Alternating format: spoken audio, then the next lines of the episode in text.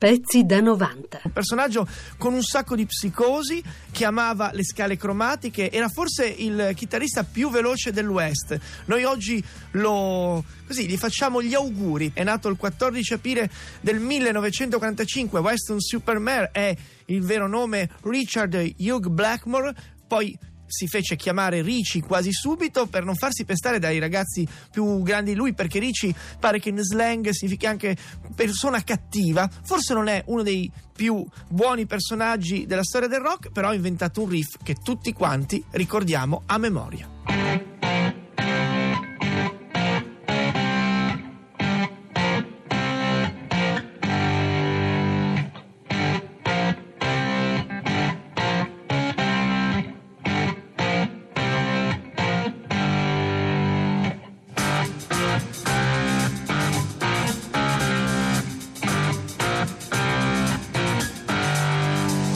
Questa canzone, un vero inno dell'hard rock e forse anche dell'heavy metal. Siamo nel 1972, è arrivato il eh, rock and roll, ma anche il migliore hard rock nella, tra le mani di Richie Blackmore, questo chitarrista specializzato in velocità, ma anche in eh, espressionismo elettrico, perché Smoke on the Water fa parte di un album Machine Head che esce nel marzo del 1972, che è la consacrazione anche commerciale definitiva definitiva di un gruppo inglese che per esempio al grande critico Lester Banks non era quasi mai piaciuto perché cercava un po' di occhieggiare il pop da classifica con l'heavy metal, eh, l'hard rock. Ma eh, c'è poco da dire però, un disco del genere contiene sette canzoni tutte memorabili. Oltre a questa possiamo ricordare per esempio Lazy, possiamo ricordare Highway Star. Sono pensate da un binomio formidabile, quello del Mark II, la seconda formazione dei Deep Purple Purple,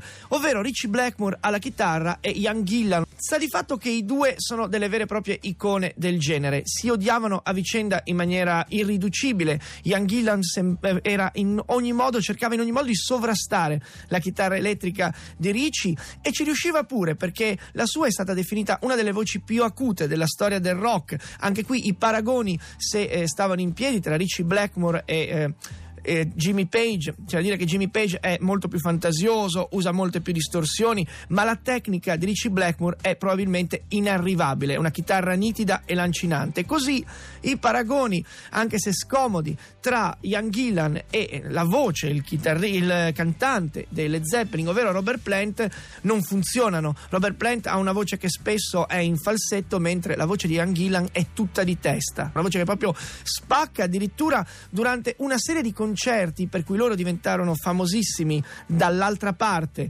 del, del mondo, ovvero eh, in Giappone, pare abbiano leso dei timpani di interi ascoltatori. Proprio i vocalizzi di Ian Gillan erano in qualche modo anche un ostacolo per Richie Blackmore che improvvisamente lascerà, pensate, il suo gruppo d'origine di Purple per fondare un'altra avventura, forse meno baciata dalla creatività, ma non dal successo commerciale. Lui fonderà i Rainbow e i Rainbow saranno di nuovo una grande avventura dove la voce sarà quella di un altro eh, cantante di testa, ovvero Ronnie James Dio. Canzoni soprattutto eh, in cui il testo è un po' secondario. Smoke on the Water racconta di un incendio, un incendio che ebbe luogo a Montreux dove i Deep Purple stavano registrando proprio questo disco. Un disco interessante perché cosa lega Frank Zappa ai Deep Purple? Voi direte nulla. E invece proprio questo incendio dove Frank Zappa e le Mothers videro distrutta tutta la loro apparecchiatura che appunto i Deep Purple eh, cantano in maniera anche un po' poetica perché appunto eh, la, la, canzone dice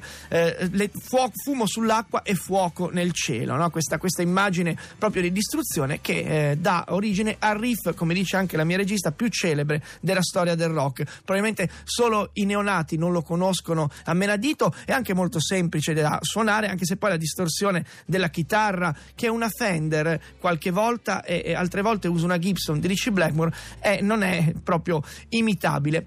Dicevamo che Ian Gillan eh, e Richie Blackmore erano amici, ma fino a un certo punto. Beh, ehm, la testimonianza di questa rivalità si ha soprattutto nei concerti. Nei concerti, come dicevo, eh, i due fanno di tutto per sovrastarsi. Come può una voce umana sovrastare una chitarra amplificata? Ce lo si può chiedere, ma la testimonianza più importante sta in un doppio LP dal vivo che quelli della mia età e i fanatici di rock hanno letteralmente consumato. È forse uno dei live più celebri della storia del rock, sicuramente è fra i più venduti. Si chiama Made in Japan e questa è Highway Star.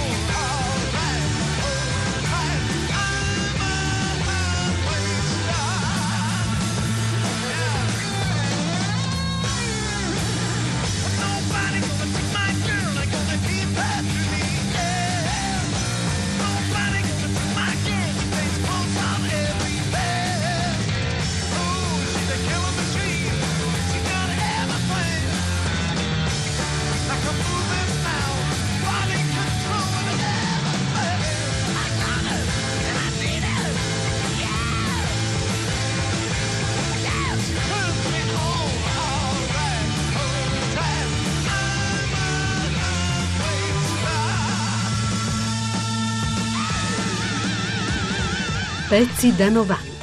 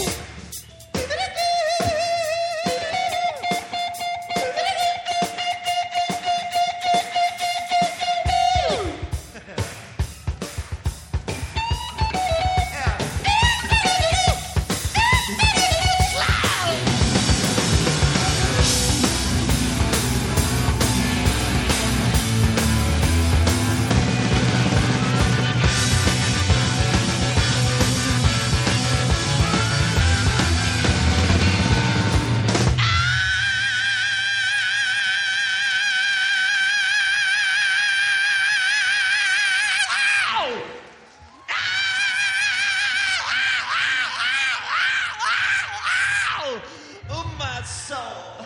I love you. I love you, baby. I